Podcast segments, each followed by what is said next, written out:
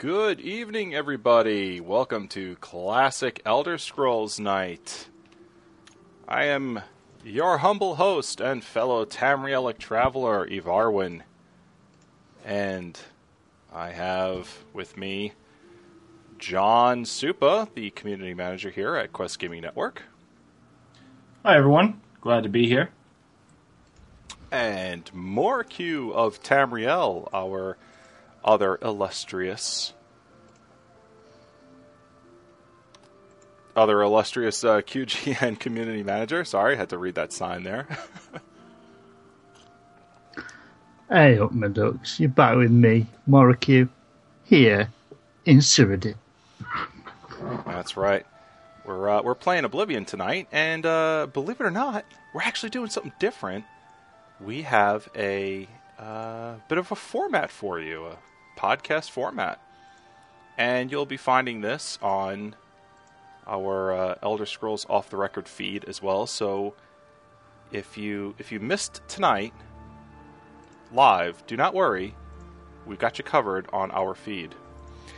Um, so so, gee whiz, folks, what are what are we going to cover? Well, I'll, I'll tell you one thing we're not going to cover. Um, what's that going to be, John? We will not be talking Elder Scrolls Online here. That's right. This is classic Elder Scrolls Night, and uh, as far as anything goes, Elder Scrolls Off the Record uh, is is a full Elder Scrolls podcast. We talk about any game, but right now the big thing is is Elder Scrolls Online. Uh, we will be continuing to report on Elder Scrolls Online, but uh, many of you have weighed in and had said, "Hey, what about what about all that awesome Skyrim and Oblivion coverage and Morrowind coverage you guys were doing? whatever happened to that?" And well, the thing is, is that you know things with with Elder Scrolls sort of got big uh, with Elder Scrolls Online. Things got big, and we got to cover it.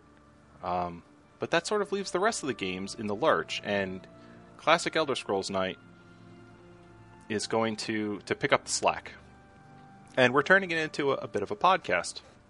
So you'll see all the awesome uh, in-game stuff right here on on YouTube and on Twitch, and on the podcast you're going to see or listen to rather uh, our discussions. Uh, but what you will not hear, you will not hear anything about Elder Scrolls Online. Uh, each week, we're now going to present some topics to to discuss from the Elder Scrolls forums. John is going to present a mod of the week, and Maury is going to be presenting a random book from one of the uh, what was it, the Imperial Library, Maury? Yes, the the Imperial Library. I'll um I'll post a link when I go when we start it, yeah. so people can head over there. Uh, we got all that for you and more in the next two hours. So so strap in we're going to be talking some Elder Scrolls, and, and we're, we're starting off uh, tonight. One of the first topics we're going to talk about is what would you like? Would you like to see hunger, thirst, and temperature in Elder Scrolls games? We're also going to be talking about level scaling in the context of should it be kept in Elder Scrolls games, and also what do you wish to see in the next Elder Scrolls games? And we've got uh, forum coverage.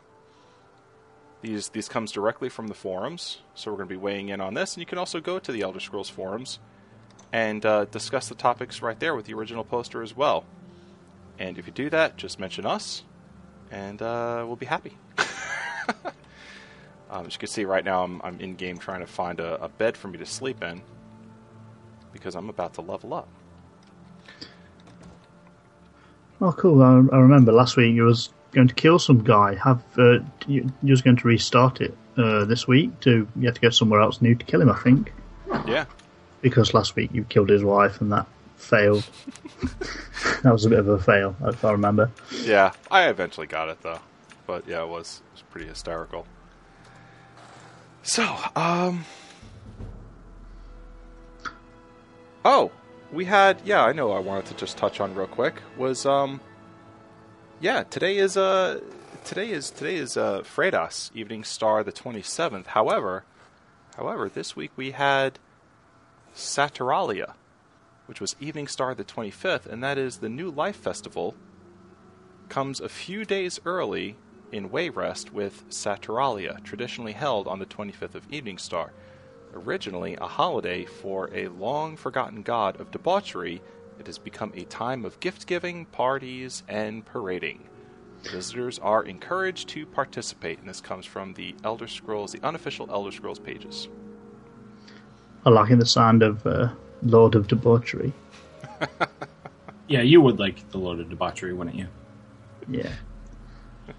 Come on. In, in right. Skyrim, the most interesting quest is the one for Sanguine's Rose. It's amazing.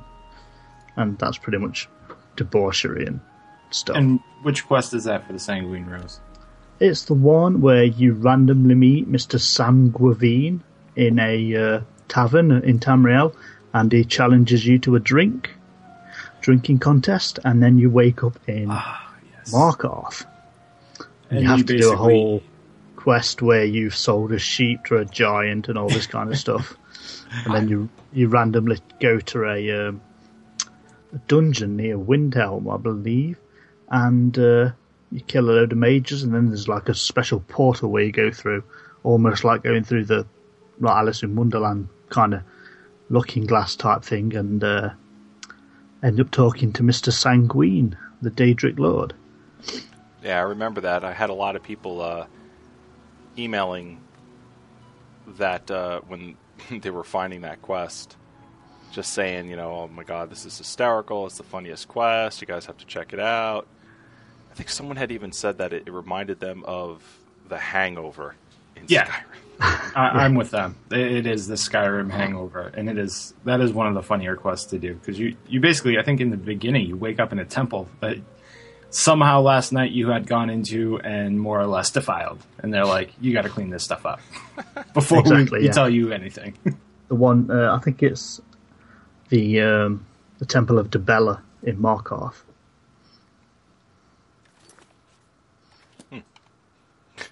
Um. All right, let's uh, let's let's present our first our first topic here. We've got um, let's see, level scaling. In the context of should we keep it? Now, this came from Zero Beat, who um, puts a poll up on Elder Scrolls. Excuse me, on uh, the El- ElderScrolls.com forums, um, and and basically here is here is the forum post. Zero Beat says, "So, we've had time to absorb this feature, and it has it has uh, it's had two iterations in two test games, Oblivion and Skyrim. I'm not sure, but I don't think Morrowind had it. If someone could confirm that for me, it would be appreciated. So this thread is simply to discuss the general opinion on this feature. In my opinion, maybe it's time to do away with level scaling. First off, it affected store items and loot items, and it's a bit lame to me. Shopkeepers barely keep a steel sword in stock, and all of a sudden at level 40, you have ebony swords in stock. Yeah, great. Where were these swords earlier? The same goes for loot. Basically, it gives you a feeling of the world revolves around you. No one gets stronger unless you do. Secondly, I mean, I don't mean to come off right out and say it, but I guess I have to. It just seems sort of lazy. Now, I'm not sure if, of all the technical aspects and such, but that just that's just what it says to me. I mean, I'm not sure how hard they would it would be to say in quotes this type of enemy populates this dungeon at this level end quote. But hey, like I said, if it's harder than that, then feel free to flame away. And then he ends off by saying, "Not sure this had to do with scaling the, uh, not sure this has to do with scaling, but enemy variety was weak as well, mostly in Skyrim. Bandits, Draugr, dra- dragons. Honestly, you could probably rename Skyrim, and it'd still be pretty accurate description of the game. So, what's your opinions?" And then he puts up a poll, and out of 143 voters, 33 of them had said yes, keep the level scaling, but a whopping 96 people said no, don't keep it. Get rid of level scaling in Elder Scrolls games. And 14 weighed in saying, I'm undecided. yeah, taking the fifth, I believe is the term. So, So- what do you think, John? Um, I'm with uh, I'm with the crowd that's saying no. Uh, I'd like to see level scaling removed. I, I kind of think he's onto something here uh, when he's talking about how all the shops and the different loot items that you can get in the beginning of the game are all the same. That's fine if it's because you're fighting the same kind of enemies, but I think because they had such a small amount of, you know, different sort of enemies, they kind of had to go this route. So it would be a matter of them increasing the amount of enemies you face and making the loot, uh, you know, the loot tables specific to those enemies and having them populate the dungeons at certain levels, like he said. Um, all stuff very doable. I think it does take a little bit more time, but it is something I would like to see uh, going forward. I know, and as far as like he says in Morrowind, I don't believe that was the case. In Morrowind, if you ended up in a certain place, that place was our the enemies in that place were a certain level, and you kind of had to deal with it, kind of like in Fallout. And I believe this is something that they changed to kind of make it easier for you to get into the games because if you do go wandering off, you're not punished. All right. What about you, Moriku? Uh, honestly, I'm maybe a little bit more with keep level scaling. You know, one of the one of the things he was, he saying in the post is, yeah, you know, the you know people are selling steel swords up to a certain level, and then it goes up. But if if you could go and buy a ebony sword at level ten, then what um, what inspiration have you got to say I need to get my crafting up? You know, I need to get my smithing up to, to, to be able to craft ebony. Other than the fact is you can make it twice as good. So if if you get a ebony blade straight away, then you're going to pretty much kill everything. With you know, without very little uh, effort, really. In fact, uh, we've been watching John play. Um, Skyrim and he's got a mod follower and she started out with an ebony bow, ebony sword, and like he was running around at level five and she was just coming and one shotting things. So I think you have to be really careful with the loot and that, and as well, like I say, it, it really does limit your um, your need of crafting if you can get a dragon bone sword at level twelve. You, Well, I um, mean, wouldn't it be a that wouldn't that be a problem of the game design not fitting? Wouldn't that be like they did not set the value in gold correctly for an ebony sword if you're able to get it at level 10 and it's too powerful to have at level 10? I mean, that's something that they could solve. That's a balancing thing that you could find out during testing. Is okay, all this guy had to do was go run and kill 10 cave bears and get their pelts and it, you know, wasn't the hardest thing for him to do in the world. So instead, we need to raise the price of an ebony sword to blank. Right. Yeah, I mean, even though there is level scaling in the game, I mean, if you get to level 50, you're still going to one shot a, a wolf and a bear generally. You know, on, on this is talking um like standard setting, like adept. It, when you go on legendary, it's still going to take you 15 shots with an ebony bow as it would um, on a normal kind of setting. But think to So- like a, a JRPG. I mean, in a JRPG, sometimes the stores, all the items will be there, but the prices are so astronomically high, there's no way you can afford that great item in the beginning. So even if you were to go just grind fights, if you're only making, you know, 10 gold a fight in the early goings, Well, I mean, you're not going to be able to save up. Are we really talking a question here about about items, or is this really more about how to how to how to make the world accommodate your exploration? Yeah, that's also a good point. I, you, you know, unless they are going to section you off, like, say, perhaps in a game that shall not be named, Yeah.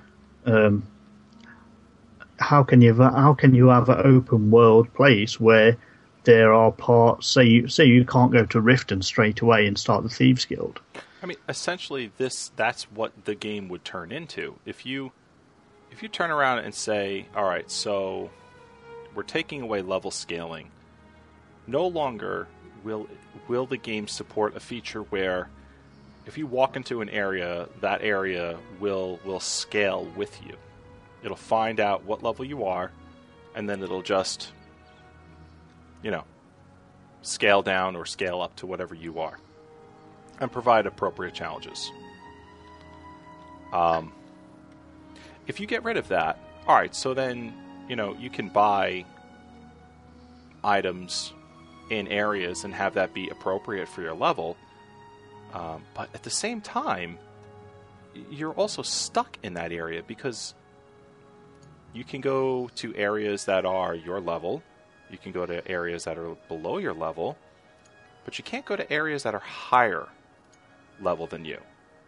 And whereas in, in Oblivion and Skyrim, that does exist, but not in such dramatic, um,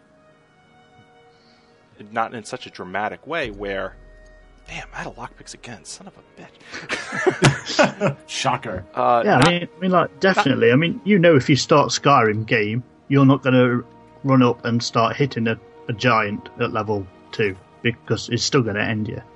Right, but the fact is, is that you can still get in some areas that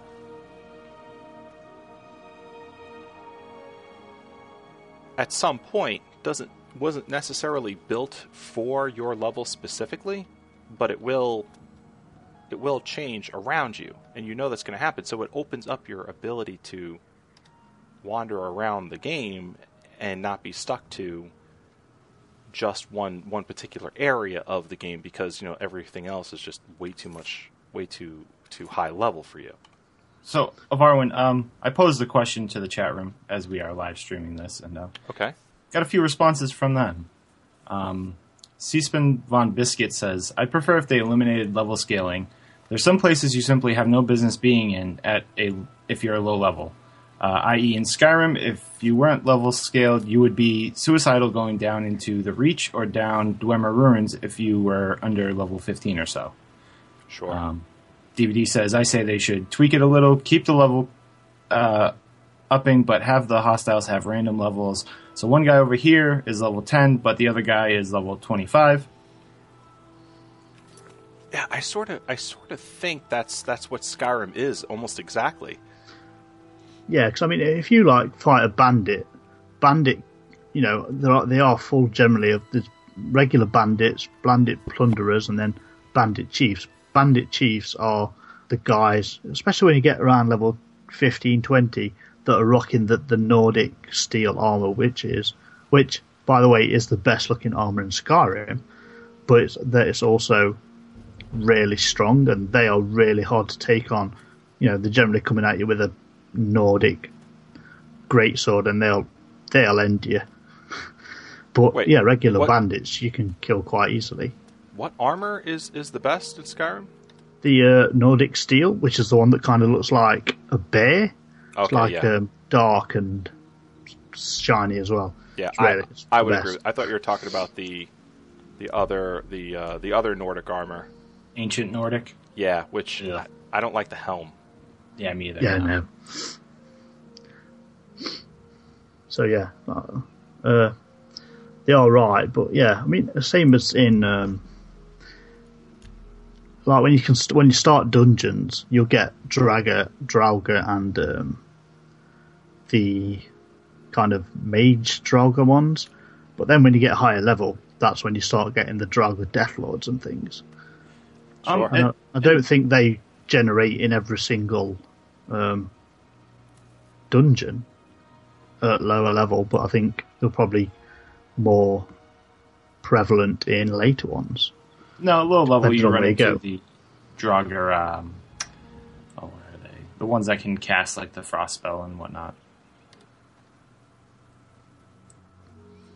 So, in closing, guys, what do you think? You think um, do you think they should get rid of the, the, the level scaling? Do you think they should keep it? Personally, I think they should keep it because, like, especially with with our Oblivion and Skyrim play, is you would lose a lot of the exploration, which a lot of people really love in Elder Scrolls games. What about you, John? What do you think? Um, I say they keep it. Maybe do a little bit more with those um, stronger characters. Maybe having a little more areas where they spawn and a little a couple more unique enemies that you find in these areas, like to kind of spice it up. That do make you, yeah, sure you can explore, but to get to the core of it, you know, you'll need to bulk up a bit. I I agree. I, I sort of feel like um, if they take it out, it's gonna it's gonna take something out of Elder Scrolls that has it's inherently Elder Scrolls has always you know people always wanted to have be a part, which is just freedom to to walk around. And I think you you would lose far more than you would gain if you were to take something like that out. Um, the other thing too about this guy's uh, this guy's question. Um, let's see if I can find it again here. Yeah, zero beat regarding level scaling. He he said that uh, variety variety of, of enemies. He said Skyrim is mainly bandits, Draugr, and dragons. Honestly, you could probably rename Skyrim that and still get a pretty accurate description of the game. So he was probably he was saying that you know you could rename Skyrim bandits, Draugr, and dragons and still be accurate representation of the game. Yeah. Now, you know, I mean, I, uh, I would, I would just say, you know, with the addition of Solstheim, that changed. Uh, but even in Solstheim, you know, you did have pretty much the same kind of enemies in that in the in the Dragonborn uh, DLC. I mean, uh, do you? Do, have you ever felt, Maury? Have you ever felt while playing Skyrim that the the enemies were repetitive? Uh, maybe only in as far as it's the areas that you go into that those are the places that they would be. I mean, you know, if you go up to the top of um, Skyrim, you've got bears, wisps, the um, horkers, uh, the ice fox, the ice wraiths. Uh, then obviously when Dawnguard come out, there was a lot more vampires. There was a lot more Roman werewolves. Uh, uh, you've got down near the Reach. Yeah, I suppose the Forsworn are bandits in some respect, but they are, you know, there are different tiers and standard of Forsworn. You've also got the Hagravens. Uh, I think I think there's quite I think there's quite a variety. Uh, in my my opinion, there's a variety of enemies. Um, but I mean, if you're going into a crypt, what what do you expect to find down there?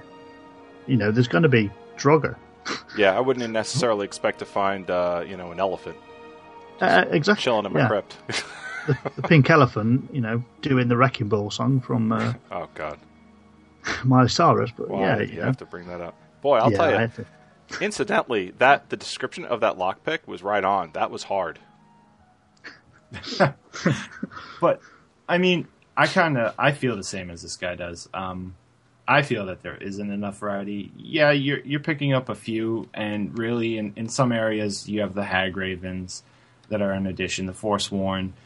Um, but really, everything else is just a morph of the wolf. Like you get the ice wolf, you get the troll and the ice troll, and the the bear, the cave bear. Um, but but they're all they're all morphs, and there's several morphs for Draugr, several morphs for bandits. Uh, you occasionally run into a thief on the road, but I feel there's not enough like unique, like named uh, NPCs that you run into in your travels that just wish you ill will. I, What I do want mean, more like- people to hate me. In the the like 10, uh, 10 or 12 dragon priests that are in there. There is the, the dude called the Ebony Warrior, which spawns at level 84 or something. Right. There's the, but I don't, I don't think there's enough because I mean, in this this huge world that you're playing in, and they want you to feel, I, I feel like they can populate it a little bit more than they are, and enemies are a little sparse. Do you think maybe it's if that's the case? How on earth did I end up all the way up there? uh, do you think that maybe it's it's there? It's a victim. The game is a victim of its setting. That maybe you know because I mean look at look at Skyrim. You know I mean there there's not there can't be a tremendous amount of variety in wildlife living in a in a place like that. Exactly. uh, That's that's exactly what I think is I mean- the case. it's very i mean it's very cold there um, i mean I, I would think that you could have a variety of, of wildlife but nothing that would really pose like a significant threat. I mean look at alaska. You've got pretty much the same kind of, of animals in, in alaska and then you've got like you know prairie dogs and mice and all different kinds of rodents and all that and i don't know if there's prairie dogs in alaska but i'm just saying. Well, Uh, I mean, but if you if you really look at Skyrim, I mean, climate and temperature wise, there is variety to there. Like you go into the rift and snow goes away. Mm-hmm. that's very true E- even in the the holds of Whiterun, other than the mountaintops, I mean, it, it's not covered in snow. Well, talking about like just let's just- just stick to kind of wildlife. What what kind of wildlife would you expect to see in in Skyrim? Bears, foxes, wolves, spiders, yeah uh, mooses, Mo- moose moosei moosei, Mo- moose Is it Moosei? It's Mooses? moose. It's moose. mooses. Yeah. Mooses. So, like, what, what really more can they do? You know, it's not like, you know, it's not like going over to Morrowind where there's silt striders or all these kind of things. So, I think we're limited to what they can actually add. Yeah. I mean, you have got the Falmer. They're they're a very thingy, and the cut and the sh- Shorus. I call them Shorus. And then they added obviously the Chaurus uh, hunters uh, with some of the DLC. I, I think they've got the right uh, creatures in there, and the right baddies So, to. i- Uh, I mean, if they in the next Elder Scrolls game, I mean, would you would you be willing to, you know, see it maybe put in a different setting to maybe allow for a far more variety? yes. Yeah, I'd hope so. I mean, because let's say they put it in Elsweyr. I mean, that place is a jungle. Yeah, God knows what's in Yeah, I, Elsweyr. I would, I would, I would. That would be amazing. All the different kind of Khajiiti. I think it'd be called Khajiiti, wouldn't it? I guess. But that, that I think that would be really good. Um, and, and like, even if they did it in Valenwood, there's, I think there's so much, or even Black Marsh. Black Marsh, they can go to town on that, or the different kind of swamp creatures that they could do. I would I would very much like to see something in Valenwood. You know, and Yeah. that's that's kind of a, a point. Like you say, you know, all the different swamp creatures they can do. I mean, they have this license on this fantasy world, and, and it's populated by a lot of stuff that either I've already seen in a fantasy setting, or um, you know, exists in the real world. So I, I just I'd like to see them play with their lore a little bit more, and kind of you know build flesh the world out a little more. I agree to that. I think there's so much regarding the lore of these games that they haven't even. I, I I really don't even think that the world of Nirn, not just Tamriel, ha, uh, they haven't even scratched the surface of this. Wouldn't you love a Silmarillion esque Elder Scrolls book that kind of Yes. has that kind of depth into the lore of you know the the mythos as to where the Dwemer went and where the Falmer come from? That would that would be absolutely amazing. Yeah, that, that would be awesome. Yeah, I would definitely be into. I just got, like I said, um, my my uh, Christmas gift to my myself, or I should say, my uh, Saturalia gift to, to myself was uh, my my Audible account, and I, I hell I enjoy Audible so much that I'm actually looking to uh, to get them as a as a network sponsor. Um, we'll see how that goes. But the fact is, is that I know that the Elder Scrolls books are on are on there. Yes, that was a that was a little surprise. Me and Maury found our, out ourselves uh, yesterday when we were taking a look at Audible.com. Yeah, And I actually intend. I, I believe I have a free credit kicking around in there somewhere, so I'm gonna. I, I plan to use one to pick up one of the books.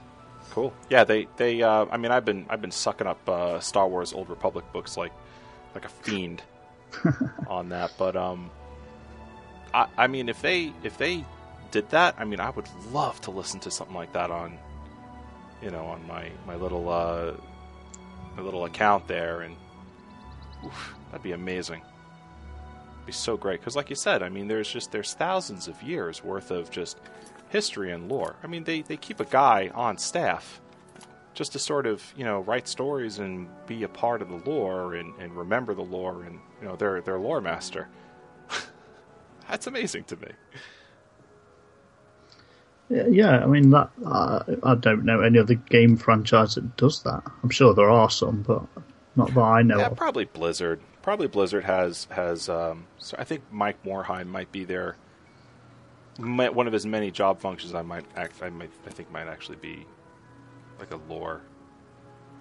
No, no. What, what would you say has a deeper uh, universe, a more fleshed out universe? World of Warcraft, which has uh, quite a few books written under its belt um, to accompany the games and the, the multiple expansions. But do you think these Elder Scrolls games are big enough, and with all the different books that each title brings, uh, fleshed out more than World of Warcraft?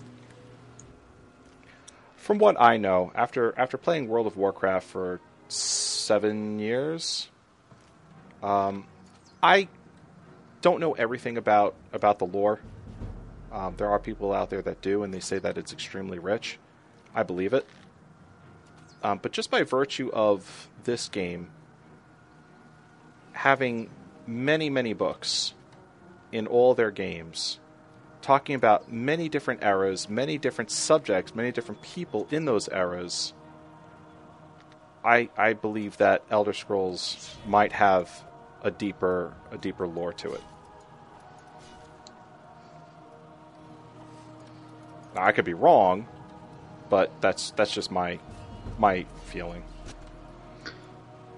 Yeah, I mean, I mean, in some ways, they they all, they all kind of re, kind of already have kind of covered this quote Silmarillion style because you know, I think there are there is literature out there about the people, you know, the the the, the group that created Nirn and um, Tamriel and things.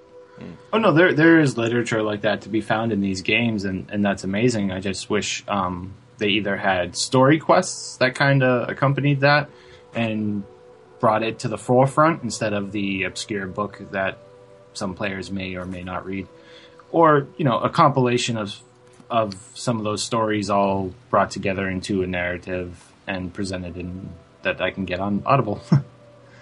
Yeah, All right, guys, let's uh, let's head on over to our next next topic here. That's level scaling. Got that. Boy. let's see what else we got here. Hold on. so you really took that Bora lesson there. What's that? Yeah, You really that took boar- that Bora lesson. Well, I'll tell you that boar. He won't. Uh, he won't stand around to to get hit by a stray arrow uh, ever again. uh, as long as you use is- all of it. What's that? As long as you use all the boar, you're all right. Right, then, then you're okay. This is from Foxywan, and he's asking on the Elder Scrolls forums Would you like things like hunger, thirst, and temperature to play a role in the Elder Scrolls? And he put up another poll. I'll get to that in a second, but first, here's his original post. So, I've been a fan of Skyrim since it came out, and it upsets me that I can't get the Frostfall mod because I play on Xbox 360. I'd really love the option, like what you have in Fallout 3 and in New Vegas hunger, water, even temperature. Of course, it would need to be an option, but if it was, I would definitely turn it on. Hauling around a whole bunch of food that I only eat when I'm low in health just seems dumb. What do you guys think? I'm sure this is brought up. This has been brought up before. Now, the poll that he put out was uh, 146 people had voted. and 58 said yes, I would like it, like like you see in the Frostfall mod. Uh, another uh, 21 said yes, I'd like it as if you were to see it in the in Fallout series. 91 said yes, as long as I can turn it off, and 10 people said no, it would ruin it for me. Ruin it would ruin it. Hmm. That it would ruin the game for him. Yeah. See, I, I know there was a there was like um, somebody made a YouTube video, uh, maybe a, a while back, maybe a year or so, asking if um, Elder Scroll was dumbing down. Um, I think was the title. Um, Looks like and um, people saying that adding something like s- something that's more immersive, saying it would ruin the game for me, would say that those ten people are probably a little bit more casual, and those are the kind of people that people say that Elder Scrolls is dumbing down for. That, that, that was just my little comment about that. But in general, I think that those ideas are really good. Because to, to put um, you know restrictions like hunger and thirst and how temperature affects your character as a as a core game system. yeah, I, th- I think having survival aspects. I mean, I know I know survival is kind of the it word at the moment. Uh, You know, there's loads of games, loads of zombie survival games and things like that on Steam and all in early access and everything. So it's a bit cliche at the moment to say survival game, but that that's literally what it adds, and uh, I think it, it would add more of a twist and more of a gameplay mechanic. Um, you know, and so you can't just stay up for 28 days straight with no sleep and just having the odd drink when you've been hit a few times by a wolf. Uh, I think it'd be a really good addition. Okay. So you think it would be a good addition to have those those items, those those things in the game be like a core a core part of the game systems. Yeah. Maybe, like, like like the guy was saying was maybe it's an option you could turn on.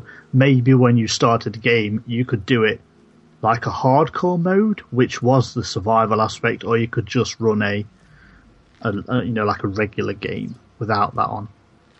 Right. See, that's that's kind of what I was thinking. That it would be it'd be a cool feature like in Fallout. You can you can turn it off. You don't have to. You know, it's there for for people who want to have that game experience. But if you don't, you don't have to use it. What do you think, John? Yeah, I, I agree. It would be cool to see it as something that you you opt into when you either start or at some point in the game you can decide to turn on. But I don't I don't know if I consider it a survival piece as much as I consider it more of an immersion thing because I mean these, these games do a real good job of pulling you into the world and you feel like you're you're this character, especially if you're you play kind of like uh, myself, Maury, and you of Arwen, where you, you we do have these character stories in our head. So when you have these needs that you have to tend to, instead of it being the game where you fast travel from dungeon to dungeon, now you're like, oh man, as much as I would like to go plunder another dungeon, I need to take a moment and you know get some food stockpiled up, or perhaps go get some firewood because I know I'm going to be traveling north and it's going to get cold and I'm going to have to sleep at some point and need to find shelter. So it, it just it adds another layer of depth to the games and a, a pretty interesting gameplay mechanic that uh, I really enjoy playing.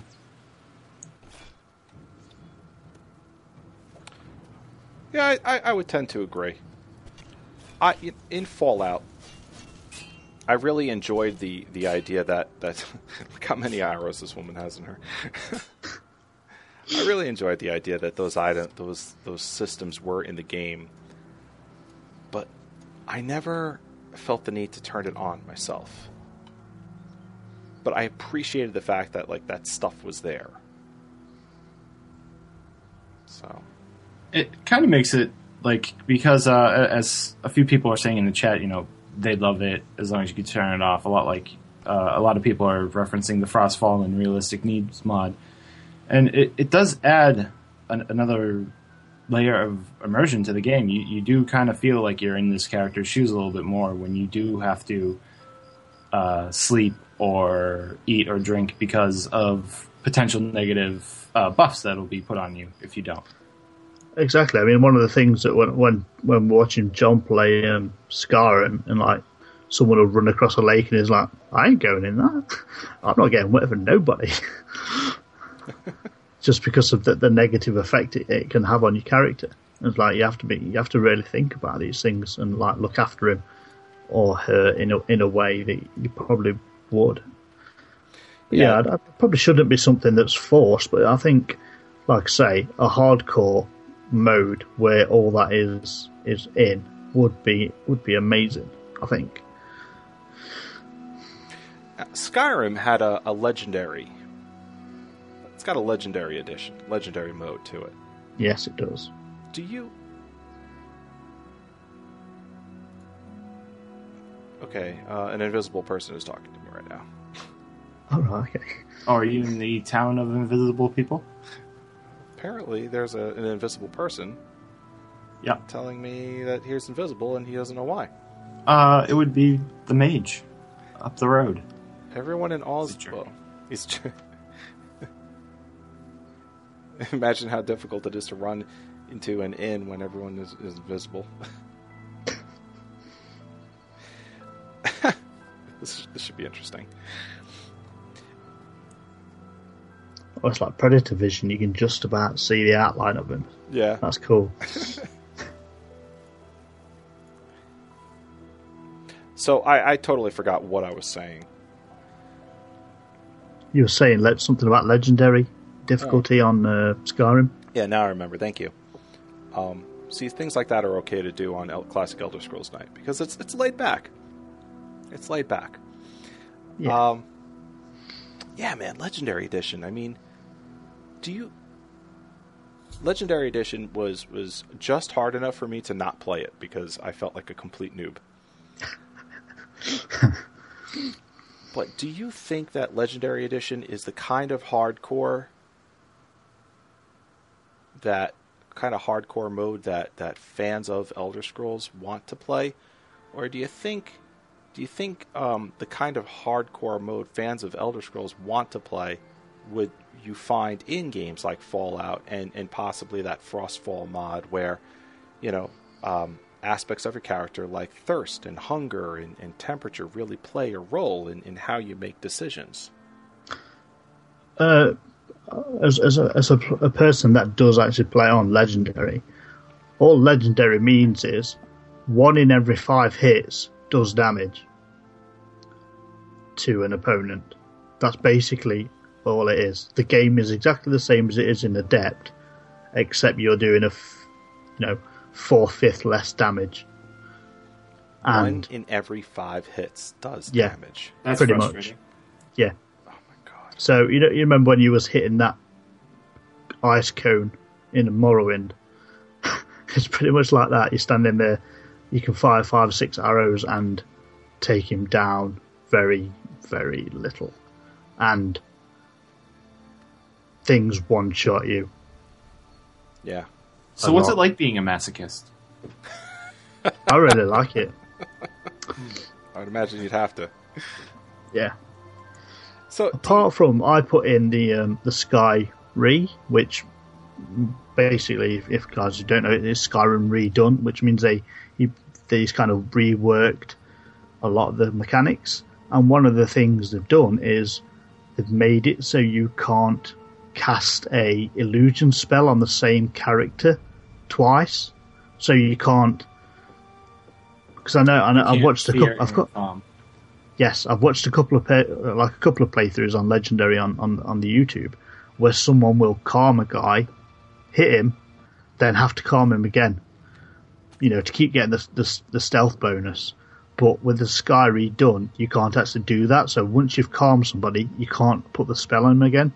So it makes it incredibly hard to, to kill these guys.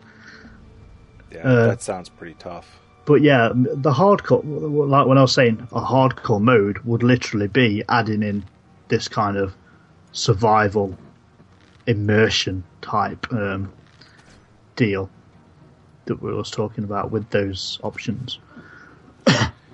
So then, I mean, do, what do you what do you think, Maury? And then we'll get to John. What do you think about um, hardcore? You know, what a hardcore mode for for for fans of Elder Scrolls really means. Is it this legendary edition that you know Bethesda uh, conceived and thought up of, or would it really be something like like what this gentleman is is talking about?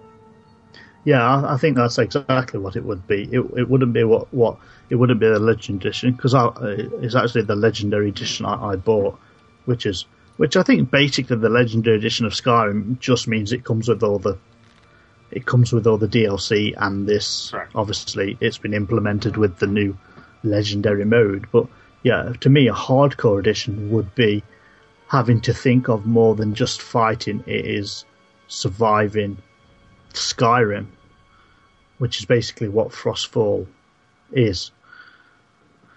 What about you, John? What do you think? I'm with him. I think uh, if if you're trying to appeal to the fans of the Elder Scrolls series already, they're going to be looking for more than just uh, either buffs to enemy HP or buffs to or you know reductions to your HP and your damage output. They're going to be looking for uh, a more immersive kind of way of going about raising the difficulty, whether that be making you find food, making you wear the right clothing in the right environments, uh, making you stay away from certain situations because of diseases you could get. I think it, that's what would make Elder Scrolls fans happy and would make the game more difficult but still more enjoyable. Right. Well, um, I tend to I tend to agree with you guys on this. I mean, even though Legendary Edition was so hard that I couldn't even play it myself, so I mean I was overwhelmed by the challenge. And you know, it's not like I've been playing video games for, for five minutes, folks. You know, I, like like you listening and, and everyone else here. You know, I've been playing video games for a long time. Difficult. Legendary diff is is very very difficult, and uh, all all the props in the world to to Maury for being able to play something like that.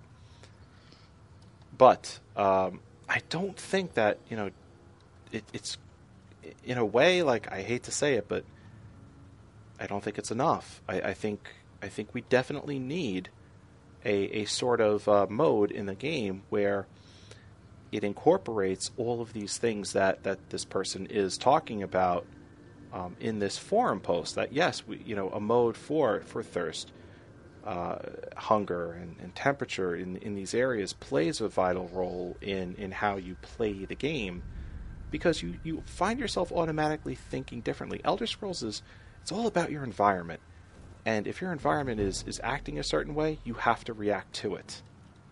That's just the end of that. Um, that's what Elder Scrolls is. It's not necessarily, you know, how much how much how much hit points does this guy have? It's it's really more about what am I what is this dungeon presenting me with? Well, and that, that's why I say Elder Scrolls fans will like this more, right? It's because we we a lot of us agree that one of the biggest main characters of these titles is the landscape. So, giving me more of a reason to interact with the landscape and think about it, uh, it is going to be great for Elder Scrolls series. Agreed. What's uh, what's some of the chat room saying on this?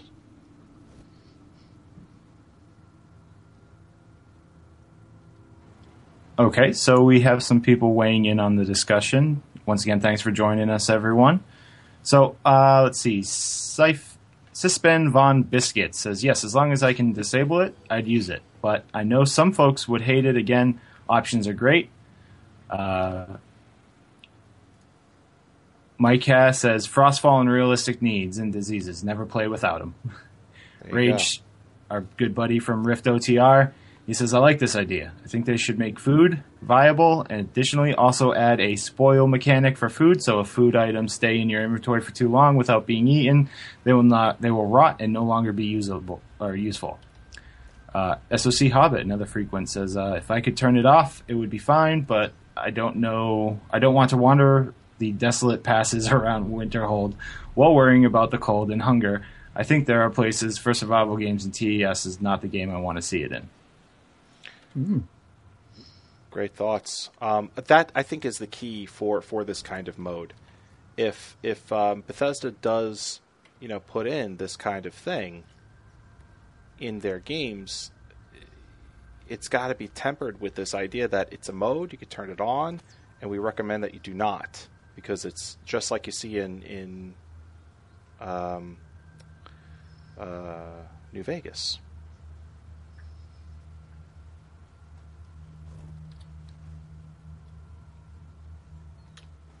All right. That was good. That was definitely good. And uh, obviously, you know, out of 146 people, you know, uh, the the breakdown of it was a lot more than 146 in total. I think uh, I think some people had voted twice in certain areas. So uh, here here's a here's a bit of a long one. This one comes from Layman, and he says, "What do you what do you wish to see in uh, the next Elder Scrolls game?" Uh, this again comes from the ElderScrolls.com forums. And he says, uh, just to make it short and sweet, I'd like to see another revolution in the series, much like the last two games. Possible ideas include multiplayer support. I'm going to list, I mean, he's got a paragraph for each one of these. I'm just going to list it. Multiplayer support, less loading screens, different settings, respecking your character, having a mod engine out of the game. So, I guess regarding different settings, I'll read what he says that because the other some of these are pretty uh, self-explanatory. He says on different settings, I wouldn't mind being able to play in a different part of Tamriel that hasn't been detailed in other Elder Scrolls games, excluding the first two. What would be really awesome is to be able to explore all of Tamriel without a sacrifice in quality. This, however, would be really tricky to do. Look how long it took to make Skyrim. If they could pull it off, however, it would be totally amazing. And yes, I know they did this in at least the first game and maybe the second, but it generally sucked. wow, layman. Jeez. Uh, and then having a mod engine out with the game. That simple. Rather than waiting a year and improvising, I'd like for us to just go ahead and be able to mod the game the moment we've played through it. Don't mind the extra weight considering that I was wondering when or if the next Elder Scrolls game was coming out in time. See now this this point here doesn't make a whole lot of sense to me because when it came to Skyrim, I remember the mod mods were just coming out left and right. Uh, well, with Skyrim, what happened um, after release, as far as mods are concerned, is there a lot of mods were put out after the release, but they were not as high caliber as they could create, and they also weren't as uh, compatible as they could be because the creation kit wasn't out yet. Um, it was still maybe a month or two after release before the creation kit came out. It was not a year. Um, no, not it was only close. a month or two. I think the year wait was uh, Morrowind's creation kit to come out, and that's why it's kind of a big deal that uh, they make a big deal kind of with their ad campaign with the anthology that you get the creation kit with Morrowind. Mm, okay. Uh, no, I, I remember when the creation kit came out for. Jeez, this freaking thing is pain in the neck. um, I remember when the creation kit came out for Skyrim, and it was it was in January. I remember covering it on like our third or fourth episode of Elder Scrolls Off the Record, or at the time it was Skyrim Off the Record. Um, and obviously, the game came out in November 11th, so it was almost two months. Yeah, see, so that that wasn't a very long wait, and and kind of, I love the discussion topic. What do you want to see? But I think some of the points he makes are, um, like the mod engine that that's re- Yeah. respecing your character. They introduced a fix to that uh, with Well- with DLC. Let's let's let's uh let's go this go with this point by point. Multiplayer support. Do you do you want to see in the next Elder Scrolls game some kind of multiplayer support? I would like to see a co-op uh, feature where basically all I do is pull Morricue's character, say, into my game and as like a companion and have him help me, but I don't want him to have a lasting effect on my game. Okay. Now, that to me sounds very similar to what happened in um, Fable 2. I did not play it, but I will take your word for it. Oh, I didn't like Same. how that how that played out in Fable 2 to be honest. But um that's just that game and that might just be me. However, on on what you're talking about generally speaking, I think um, a co-op type of, of Elder Scrolls game would be fantastic. I think a lot of people were, were definitely calling for that by the time Skyrim had come out. What do you think, Maury? Multiplayer support in the next Elder Scrolls game? Uh, I think uh, we've spoke about it in some other, maybe on, on, a different classic Elder Scrolls night. But uh, would it be good to drag a friend in? Yes.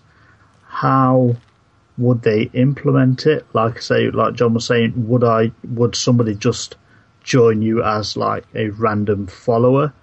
And if you know, if they bought your character in as a character, does that mean that you possibly have, might have two Wabbajacks at one time? You know, two Yeah. Auriel's bow. Uh, you know, I think if they was going to do a co-op, they they would have to do it um,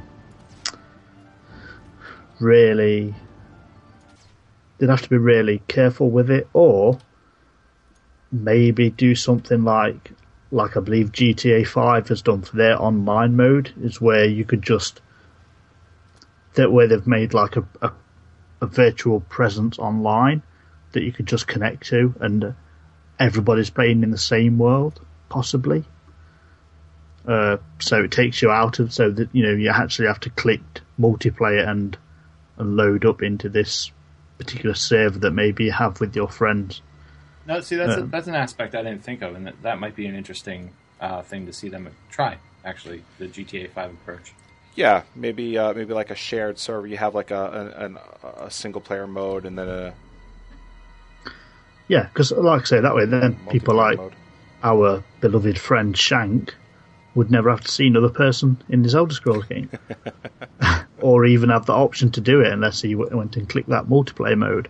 Yeah, And I, I think it's important to kind of discuss, you know, the way the industry is going with these kind of co-op functions. It, would it require Skyrim to be always online, or the next Elder Scrolls title to be always online? And is that something we'd be willing to sacrifice? ah, not me. No, not me either. I, I wouldn't want to have to rely on an internet connection because there's been many a times that my ISP has dropped and Skyrim has been there to get me through it. Exactly. That's right. that's that's the thing too. You know, when it comes to when it comes to games like like Elder Scrolls, this is no matter what game we're into, an Elder Scrolls fan knows that Tamriel is an escape, and we come here often, and we come here after a long time. But the thing is, is we always come back.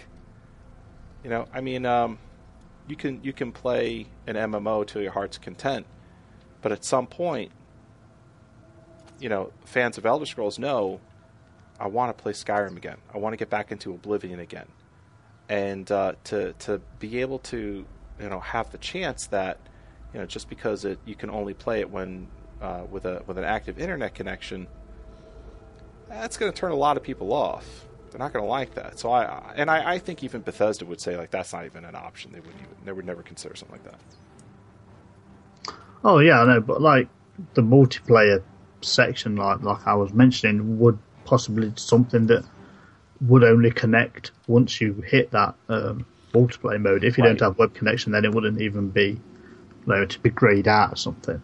Right. I think and I especially think if it comes out during through Steam. I mean, you can just click on whereas my friend playing is on multiplayer would just jump in and join him. That that'd be, I think that'd work really well Oh, sure, absolutely. if they went that. But but yeah, I mean, just having like, I don't think I would want uh uh like an option where I could invite someone to my single player world. I don't I don't think I'd I'd want that. I'd I'd want a, a world that we could inhabit together, not jump into my mode uh, where yeah, some we, kind of um, single player option, and then Yeah. to a server if you so choose. yeah I would I would rather the two were separate. I, I think. agree. I definitely agree to that. So that that's his first point. What do you think about multiplayer being in an Elder Scrolls game? Less loading screens. He says, I'd like to be immersed in the setting of the Elder Scrolls game without having to wait for a game to load every time I transition to a town or dungeon from the outside. It's okay for fast travel, but not when I'm just running around exploring. Am I am I the only guy out there that, that doesn't is not bothered by loading screens? Like I generally speaking, loading screens are not a difficult thing for me to get through. It. I, I look at the artwork, I read the little tip on the bottom, I prob I learn something new about the game as a result, and then I'm in the place I want to be. I mean, is that? Do you guys find loading screens to be annoying? Um, no, I don't. One, because I see the technical need for the loading screens. I mean, if, if you took away the loading screen that instanced you from Skyrim proper into Whiterun, Whiterun would not look as detailed and as beautiful as it does. The waterfall, the Correct. water going through the city, all those effects, they, they could not technically do it and still give you a nice frame rate um, because there are mods out there that have attempted this, and if you run those as well as some of the graphical enhancements and texture packs, your frames are going to drop significantly. Right, and that that's not to say that if given the option, I wouldn't take an Elder Scrolls game that was perfect in both of those respects. That that you know it looked just as great, and at the same time, I got rid of those loading screens. I'm just saying that I'm I am noticing that there's a tremendous amount of of, of hate regarding loading screens, and I sort of feel like, whereas I understand how people would be annoyed by them, I don't necessarily think at the same time that it really deserves the, the kind of like, uh, you know, just unbridled hate and rage that it just promotes, especially regarding uh, MMOs. Well, I think you know there's one thing we're talking about um, is you know with the game that shall not be named is some people are coming to that game from only Elder Scrolls. Me myself, I played MMOs. You've played MMOs of Owen. John's played MMOs. Loading screens are just part of the course, so Sure. I think it, it might affect MMO air quotes veterans maybe less than people who just play single player games and don't see the need. Perhaps. Yeah, but even so, I mean, it's not like you don't have loading screens in single player games. I mean, Well, that's what I say, but these people are hating on them. Well, so I think some of the hate comes from if you guys haven't played it on. Well, I know Var when you played it on an Xbox. I don't. I don't know what your loading screens were like, but my first foray into. Skyrim was on a PS3, and I can tell you the loading screens on that were none none too entertaining to sit through because it could be you know a three minute loading screen. yeah, I think they can do a better job of the content that they display, though. Um, the mod community did a great thing. I, uh, I don't know who did it, but I think you guys actually featured it on Skyrim off the record, and I have it to this day, lore-based loading screens. Uh, you know, so the the text isn't so much of a hint as it's a little bit more of the information about the world. So it, it's entertaining to read, and I enjoy it. So perhaps they should just change the content that they display and make it make the loading screens a little more interesting. All right. Uh, different settings. Hmm. Yeah, see, he's saying different settings. Oh, as in different different places to to go. Um, so that yeah, okay, I understand what he's trying to say. so he would like to see an Elder Scrolls game that that wasn't just about you know Cyrodiil or just about Skyrim, but but maybe uh, a game that that would incorporate a couple of those provinces or maybe all of Tamriel all at once. Would you guys like to see something like that in, in the next Elder Scrolls game? Hmm. I'm, bite, I'm biting my tongue regarding regarding the MMO here. I'm biting my tongue hard on this. Yeah. Well, I think that part of the appeal of these single player games and part of the character of these games is the world that you play in. So I don't think you'd get the same effect from Skyrim if you were playing in Skyrim, Cyrodiil, Valenwood, and all these places because you wouldn't get the big vast area. You'd get these small digestible bits that they could actually fit into the game. So I, I think if you let them focus on one area at a time, you get more of the story and more of the lore from that area and the culture. And, I think that's a more interesting approach. Yeah, I mean, uh, I don't think they should have a let's let's do all of say the Aldmeri Dominion section as one game. I say just say just have Valenwood, just have Elsweyr, but make it massive. You know, make it as possibly big as you can. Fill it with content. You know, they're gonna there's gonna be one main story. You don't want one main story that travels you all the way around the world. Can you imagine how many side quests that'll be? How many find me some Nirnroot and and some red Nirnroot and things Oh, like yeah. that. Oh, many- yeah. Baron giant stones there would be if you had to find one all over Tamriel. oh God. Yeah, that, to, to just and like you know, like I say, it took them so long to make Skyrim. Imagine how how you know if you want a fully fleshed world, you're talking about how long would it take them for the next Elder Scrolls game to come out? Well, let's put it this way: it's it's taken them six years to uh, to to release the MMO. So, Uh, and even that- that's not a full tam. It's not like a full Tamriel, reality. It's like uh, sections of each part. right um, at launch anyway. So, At launch, anyway. Yeah. I, I mean, I, I, I, I, I don't think so. I, I, I don't think I would be. Not that I would be okay with it. It's just, I, I, I think uh, it's it would be the way they do these games. I think it would be way too massive to really appreciate it um, on a, on on a scale that we do appreciate Elder Scrolls games because you know we, we know we know there's a, a finite amount of, of room inside these games. And even though each one is, is much bigger than the next we, we take our time with it. You know an Elder Scrolls game comes out once every five six sometime well seven years maybe? Every five to six years? You know we're going to be in that game playing it as the latest Elder Scrolls game for five to six years. So we explore every nook and cranny. We walk to locations just to just to find those nooks and crannies. And you know, I mean, if if they he made a tremendous game that took in, let's just say, all of you know um, Cyrodiil, and then Skyrim, and I don't know Morrowind. Uh, I- mean, it would be so big that you, you it would it would take you so long to find to find anything that it would kind of be a pain in the neck, to be honest. Uh, exactly. And you know, like like at the minute with Skyrim, there's so much love for the Nords now, and so much hate for the elves.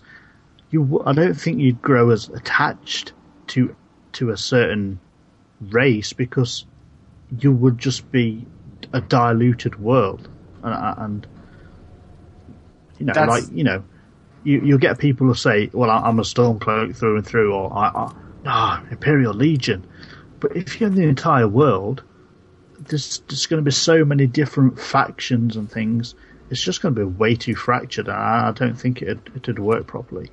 Yeah, Yeah, that's where I am. I, I think you know it, it really is beautiful how they focus in on one providence or one area at a time, and they give you you get the feel of the culture in that area, and I think that would definitely be something that's lost on a big, expansive world. I don't think you know there'd be so much work that they have to put into this game that you wouldn't get that level of detail that you get in Skyrim with the interaction between the Nords and the foreign races. Oh yeah.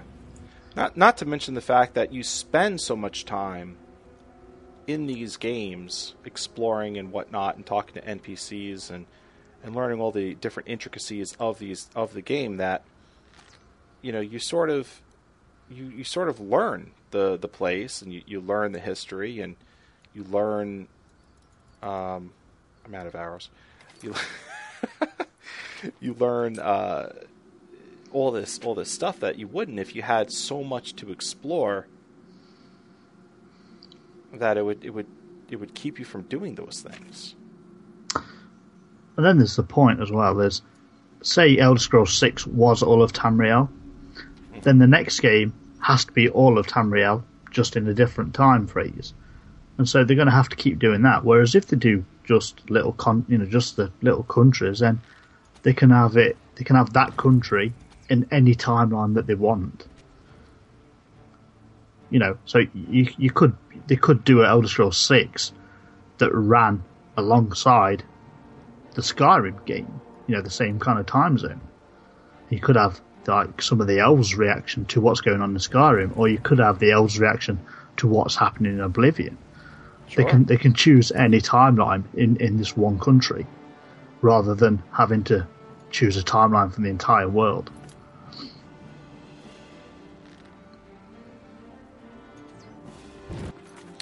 All right, um, and then respecking your character. Now this this was brilliant.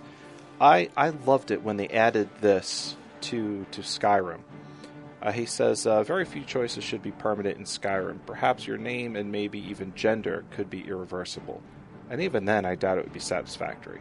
Being able to reallocate your stats and skills at a price would be very nice and save us the trouble of modding it. Now, he says Skyrim, obviously, you know, he may not be aware of the feature in the game where you can do this, but in the next Elder Scrolls game, do you think respecking your character is going to be is going to be um, needed and, and necessary and wanted?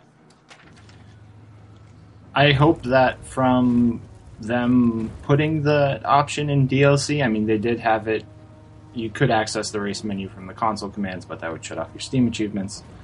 Um, but I think adding the NPC to the game, I hope is an admission from them that it is something they need to put in the game.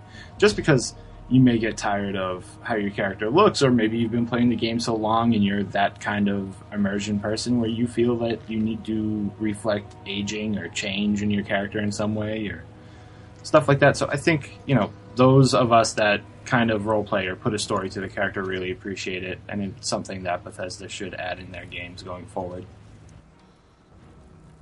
What about you, See, I'm, diff- I, I'm not. I'm not particularly for respecing in a single player game, to be honest. Um, because you know, what, you you can make the decision to join the Dark Brotherhood, and you can make the decision not to join the Dark Brotherhood. You make a decision where you where you put your skill point. Now, when you chose that skill point, you probably chose it for a good reason. So I think that you should stand by your decisions. Well, Maybe. I mean, it could be think- argued in Morrowind and Oblivion that you could handicap a character in such a way because you did not know how the system worked that you'd have to restart your game. Yeah, but I think I think they're clever enough in game design nowadays that that probably wouldn't be a a, a thing now. Hopefully, So, what about doing it for just the cosmetic reasons of, you know, changing the appearance of your like a a barber shop, if you would? I don't see a problem changing appearances. Hmm.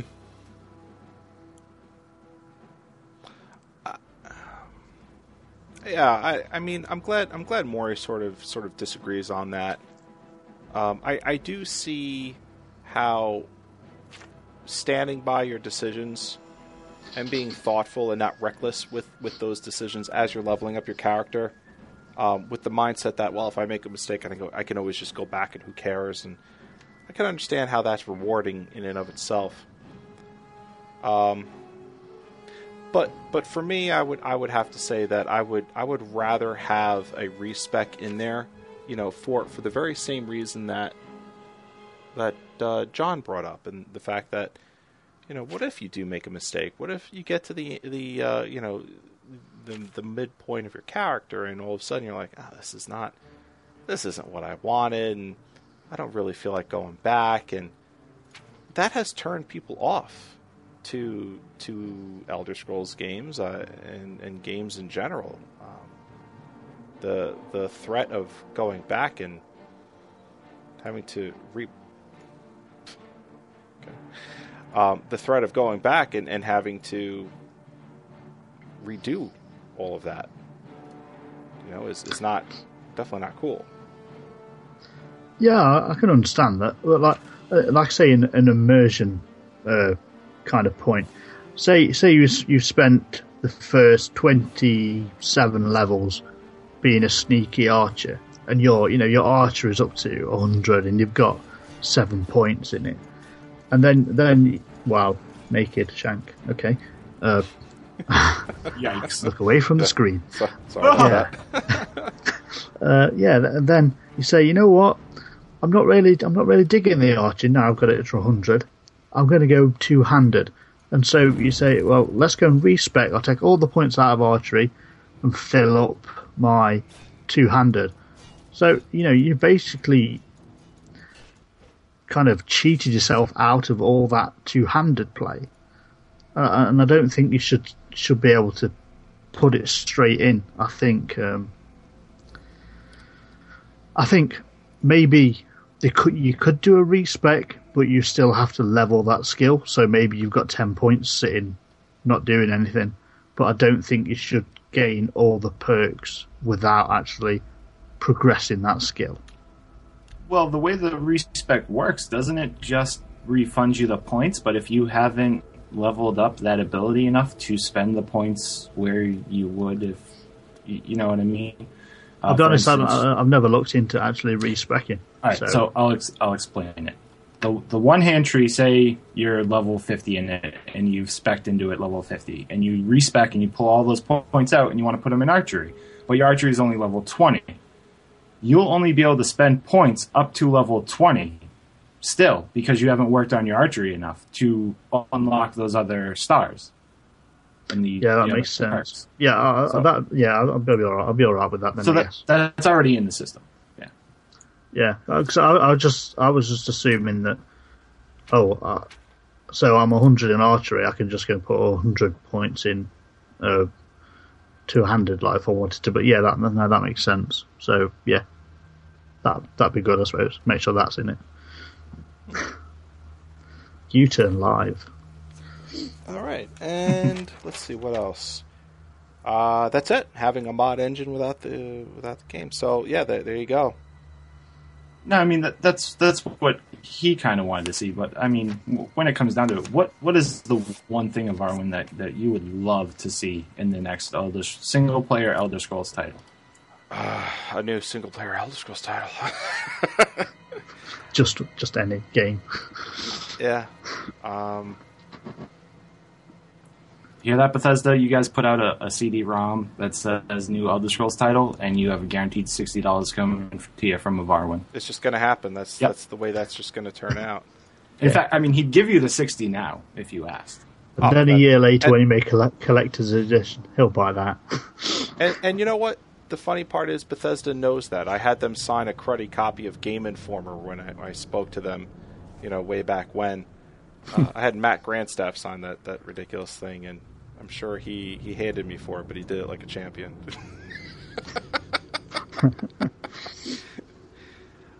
um, yeah, I'm such a fanboy. It's it's just ridiculous. It's not it's not even appropriate. There's got to be something you want to see in the next one. I, I'm gonna I'm gonna have to just go ahead and say that I think co-op is, is definitely something that it's it's something that I thought was missing from Skyrim. Co-op. Well, perhaps that's a, that's the side effect of because, like you, I would gather with my friends and discuss our experiences, uh, like you did on Skyrim off the record. So it just became to the point where it's like, man, I just want to be there alongside of Arwen, going through that dungeon rather than listen and share the stories with my friends. I'd rather have them there to experience it with me.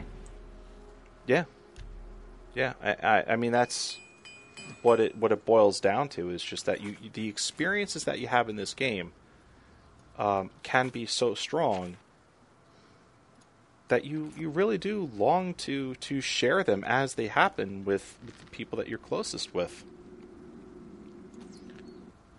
I mean, it's just it's just a natural thing for, for a person to want to do. It's just experience. That's why you go to. It's why it's weird to go to movies with, you know, by yourself. You tell a person, "Oh, I went to go see that movie by myself," and they look at you like, "Really? Like that's how is that? That's a little weird. I don't even. I've never done that before." if you're going to have an emotional experience or any kind of engaging experience, you usually choose to to have a friend by your side. And that's that's I think what strikes the heart of having a multiplayer option inside of an Elder Scrolls game, even if it were just co-op. Well said. All right. Um that's it, man. That's those are those are our discussion topics for the evening. Uh, we're rounding up on an hour and a half this evening, and if you've enjoyed the podcast so far, I, I appreciate you listening. Um, I do feel it's necessary to to talk about our sponsor a little bit, which is Tweaked Audio. Uh, tweakedaudio.com is their website, and you can uh, buy from them earbuds, headphones. Great, great quality stuff. Um, I like to say that their their quality is comparable to some of the big name guys out there like Bose.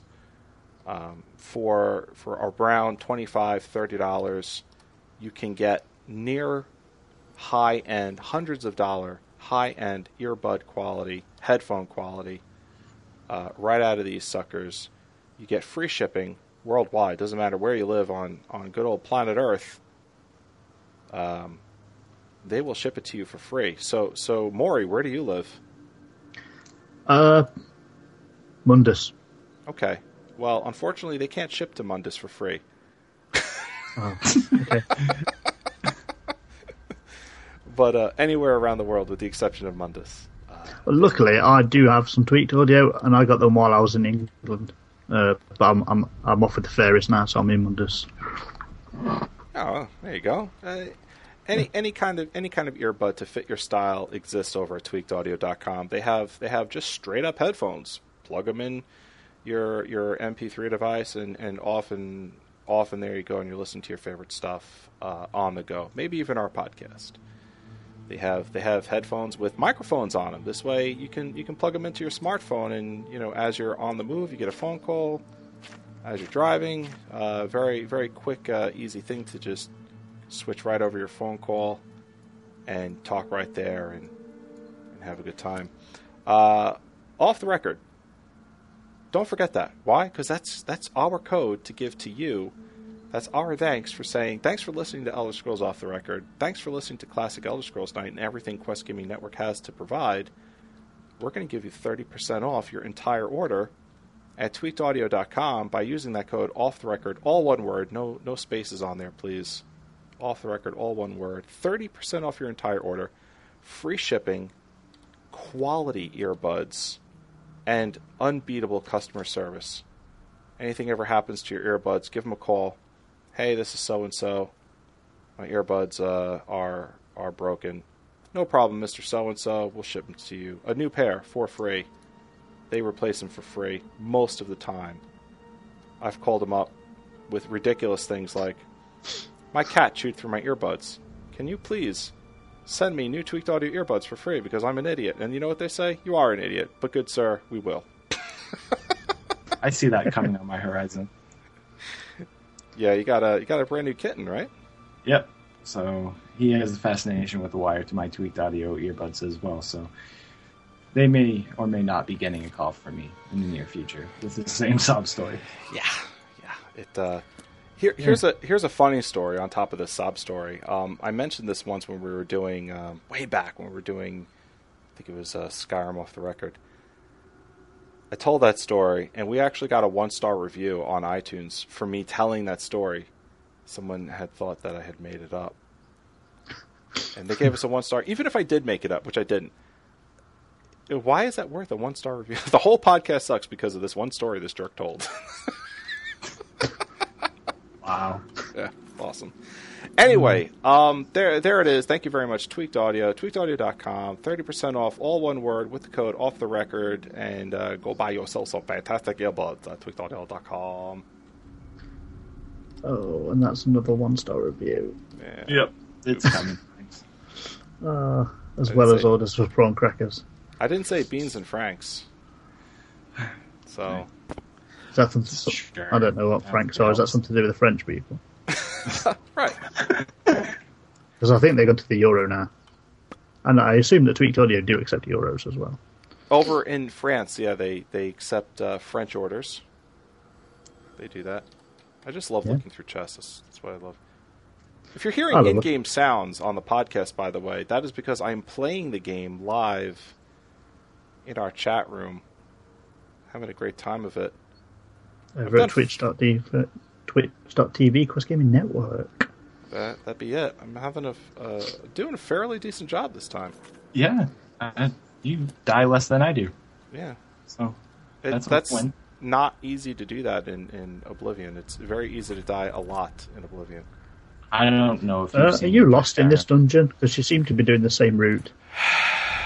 Alas, I am in fact, and I have a map too. That's what's embarrassing. Yeah, Um, I think I've seen you look at it a few times. Yeah. So, so to take some of the embarrassment off myself, I'm going to shift it onto onto uh, Maury, Oh, hello. and and uh, just sort of throw out there. This is a brand new feature for Classic Elder Scrolls Night. First of all, the format is completely brand new, and this is sort of our pilot. If um, if you don't like it, uh, blame Supa. No, it's my fault. I'm sorry. What? This is the uh, Red Baron of the classic Elder Scrolls, wasn't it? Yeah. Uh, And he was a pilot, by the way, just in case anybody's wondering. I believe Right. he was a pirate. anyone, yeah. No, pilot, not pirate. W- World War II, yeah. Yeah, German German. German pirate, pirate. R. A German, German pirate. Arr, are getting me in me measurement. Arr. Maury, This you, you've guy? You've got your own segment, my friend. Yes, and uh, just like that random segue, we be going into a random book That's over right. at So keeping up the with Imperial our Library keeping up with our dedication to the lore of Elder Scrolls, dot info, and I'll post that in the chat room in Twitch. We have uh, a a random a random book from the Imperial Library that Maury will will uh, extract and, and read to us in his beautiful English accent. Yeah, so if you're a fan of uh, Rift OTR, you you might have seen this pop up once or twice, and you'll know that the embarrassment that can ensue from random books is quite high chance of happening. You know, that's another segue into the fact that Yvonne's still lost in this cave. No, I'm I'm on my way out. Oh, okay. right, okay, so I've got random book and it is called Numantia Intercept Letter Number Five. And the author is New Hatter. So I, I think that's some kind of street word for saying I have a new hat or something, or I'm a man who makes hats. New Hatter. Just uh, just read the book, Maury. Okay. okay. Yeah. I, I'm, I'm so not down with the kids. So uh, yeah, I'll just I'll just read this Elder Scrolls book, Don't want to and it says, "Council members, haste trumps ceremony. I trust that the learned may differentiate between the Tower of Metaphysics and the Towers of History. Let us begin the lessonings. What are the towers? They are magical and physical echoes of the Ur Tower, Adamantia. Adamantia was the first spike of unassailable reality in the dawn, otherwise called the Zero Stone. The powers at Adamantia were able to determine through the stone the spread of creation and their parts in it. The powers also created Red Tower and the First Stone. This allowed the Mundus to exist without the full presence of the divine. In this way, the powers of Adamantia granted the Mundus a special kind of divinity, which is called Nirn. The consequence of variable fate. After these two acts, which is commonly called the convention, the gods left the earth. As they were the most powerful of lesser spirits in the ages of the convention and eager to emulate what they saw, the Aldmer began construction of their own towers. They were built more than one shows you that they were not of one mind. The Aldmer began to split along cultural lines on how best to spread creation and their parts in it. Each tower that was built exemplified a separate accordance. The, sur- the sundering of purpose is the myth of destruction of Aldmeris outside of the dawn, and even then only in the dr- dream time of his landscape, where there was never terrestrial homeland of the elves. Old Ehlnofey is a magical ideal of mixed memories of the dawn. Do not believe the written histories. All mortal life started on the starry heart of dawn's beauty, Tamriel. If we are in haste, why are we being lectured about the metaphysical meaning of tower in ancient Aldmeris theology?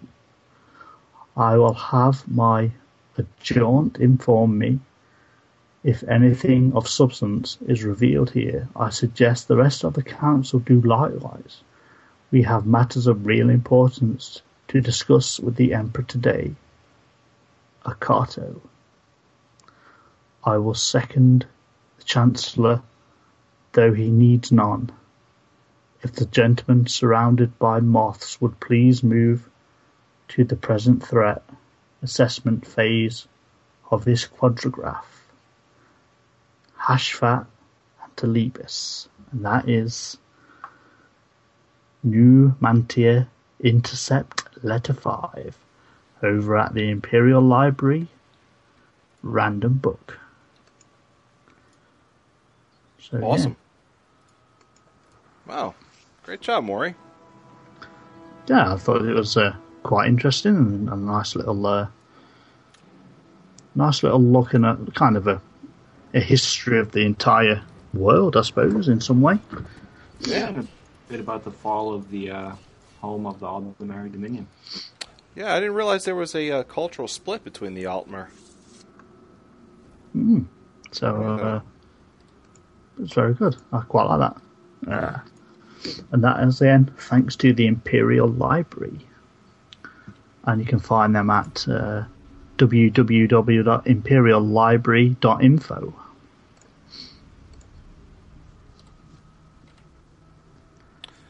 And uh, John, you said that you had a uh, you had a mod that you wanted to discuss today. Well, being relevant with the show, uh, we were discussing whether or not you'd like to have um, hunger, thirst, and temperature in your Elder Scrolls game. And a lot of people in chat already referenced to using this mod, uh, Frostfall by Chesko. You can find it on the Skyrim Nexus. Um, it is a mod that uh, has three main components hypothermia, cold water survival, and camping equipment. The primary objective of this mod is to add a deep, immersive level of gameplay to Skyrim while keeping tedium to a minimum. An immersive mod should never get in the way of having fun. Frostfall uses a, a sophisticated system to track your location, weather, time of day, worn clothing, and more to determine your current condition in a seamless and immersive way. It also features a large variable of craftable camping equipment, including craftable torches. It is highly customizable and very compatible with most other mods, including Climate to Tamriel, Wet and Cold, Worn Cloaks, Food, Timescale, Lighting, Werewolf, and Vampire mods. See the compatibility link below. Uh, this is taken right from their uh, Skyrim Nexus page, which I've linked to in the chat. Hmm. This mod uh, is awesome. I run it. They do a great way of incorporating uh, new UI elements to help communicate your condition that are not immersive breaking. They fit the UI that's already existing very well. They fade in. They only give you the information when it's relevant to you at that time.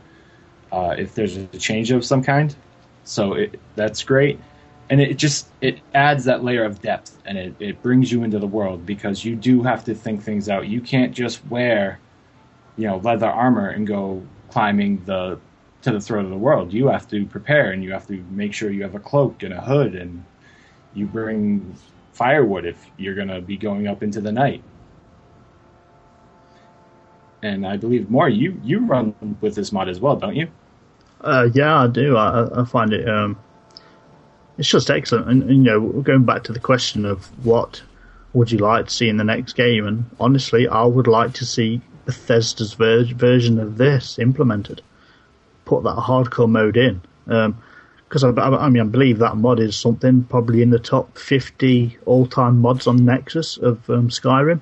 So well, yeah, it's I mean, definitely something that people are using, and I think people would love to see that implemented by Bethesda. Yeah, just to give them some uh, some of their accolades. Mod of the month, January 2013 on Skyrim Nexus.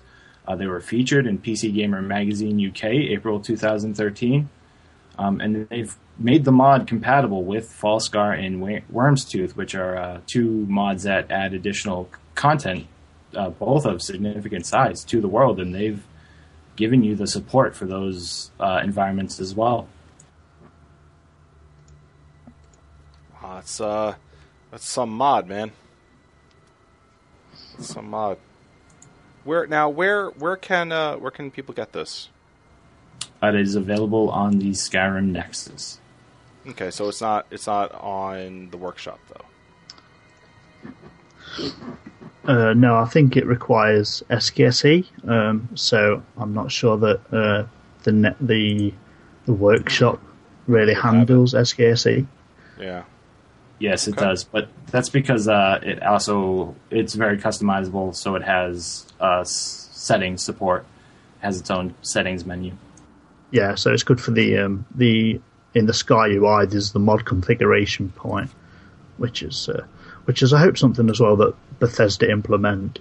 It would be a, well, at least for the PC port of the game, would be that kind of Sky UI kind of feel.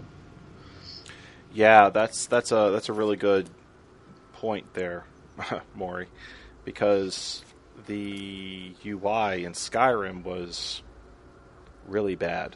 Um, I understand what they were trying to do with it, but it I don't think it reached its intended purpose. Controller heavy. Yeah, extremely.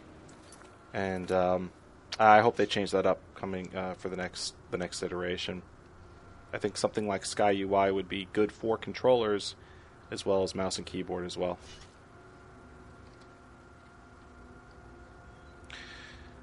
All right, I mean that's that's basically the show tonight, fellas. So um, you know, hopefully, hopefully you enjoyed it, or at least all of our planned out discussion topics and, and whatnot. What'd you guys think of the show? I had a blast. I thought we had some pretty interesting uh, discussion about single player Elder Scrolls games. Yeah, it, it felt really good to, to talk Elder Scrolls classic, I suppose. Classic Elder Scrolls night. yeah. That's what it's about, man. Uh, it was a lot of fun. Um, and I think uh, hopefully uh, the chat rooms enjoyed it. Hopefully Mr. Random YouTube guy enjoyed it, and hopefully people have downloaded it and gave a listen and not said, "Who are these two fools with our main man of Arwen?" what what they're doing.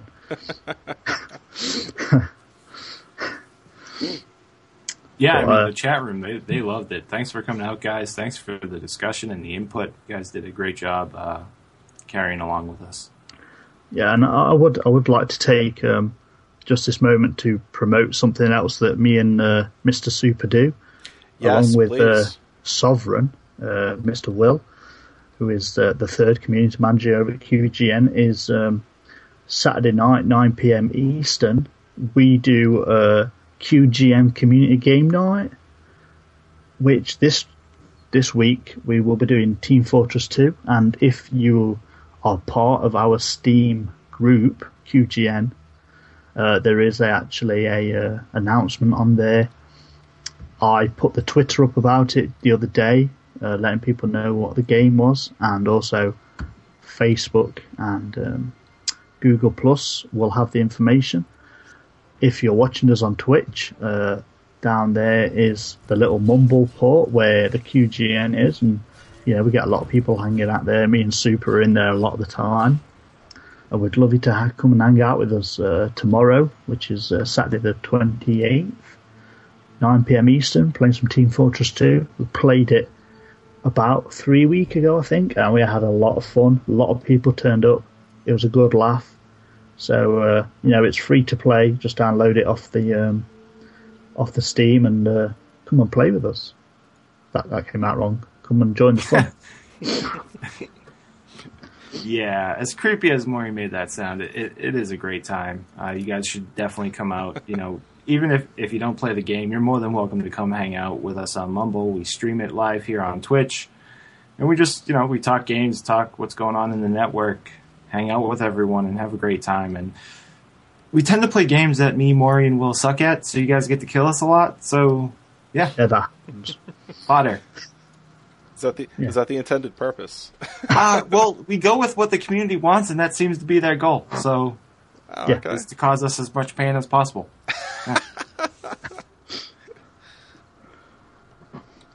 Yeah, so embarrassing times usually for us, us three. Um, but you know, we are there to service. That sounds wrong again. I'm stopping.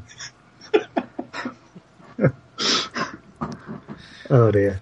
But yeah, All right, we're, we're we're there to uh, to welcome you into the QGen community, and you can come and play with us.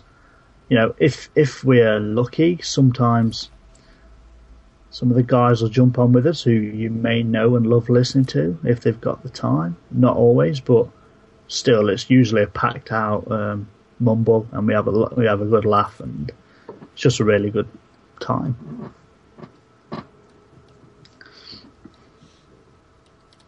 You have the show back up, Owen. always always a, it's always uh, it's always a great evening uh, community community game night. And from what i understand it's it's getting a lot bigger too. Uh, a lot of people are, are actually jumping in there and, and hanging out and talking and it's it's really starting to flesh itself out to be the community event that uh, you know we, we conceived it to be.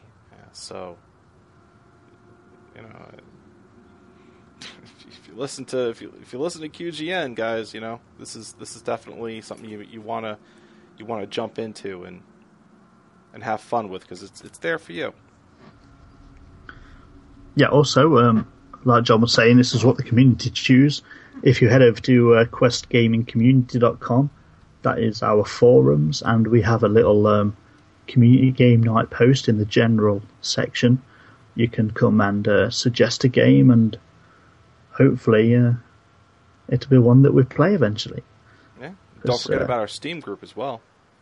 Yeah, the Steam group. Uh, I don't exact actually have the link on me, but yeah, you just uh, search for Quest Gaming the real Network. Quest Game or something. The Quest Gaming Network. Yeah. So yeah, look for us on Steam as if you're on there. And would be uh, remiss not to mention that, as it is Classic Elder Scrolls, you might still be able to get Morrowind off of Steam sale for really cheap. Don't know how long it's going to last, but um, yeah, if you don't have Morrowind, now's a good time to buy it. Yeah. Very very true. I'm not too sure if it's uh, still on sale. It was it was a couple hours ago and Yeah, It is nine ninety nine as of Oh, uh, it's gone up. nine fifty three p.m. Eastern. Okay. Ah, missed out on that. But if you're following us on Facebook or Twitter, we did um, announce it, so hopefully you saw that and um, snapped up a real bargain. Well, um, I'd like to say that in just a few minutes, we're going to have a Star Wars The Old Republic stream with myself and, and Lou. We're going to be playing a little SWOTOR. So if you're interested in that kind of thing, uh, hang out in our in our chat room. Uh, for those of you listening on the podcast, thank you so much for downloading. Thanks for, for watching us on YouTube. Thanks for being in our live chat room. Everyone in there, thanks so much for, for being here. Um, this was this was a lot of fun for me, and uh, I, I think I think classic Elder Scrolls Night with this format sort of lives up to its grandiose name a little bit better uh, by by doing it this way. And uh, yeah, so I'm going to release this on on our feed. Uh, this way, all can can share and listen and have fun with. Take care, everyone. Be safe. Have a good night, and may the foos be with you. Good night, guys. Take care. God bless. See ya.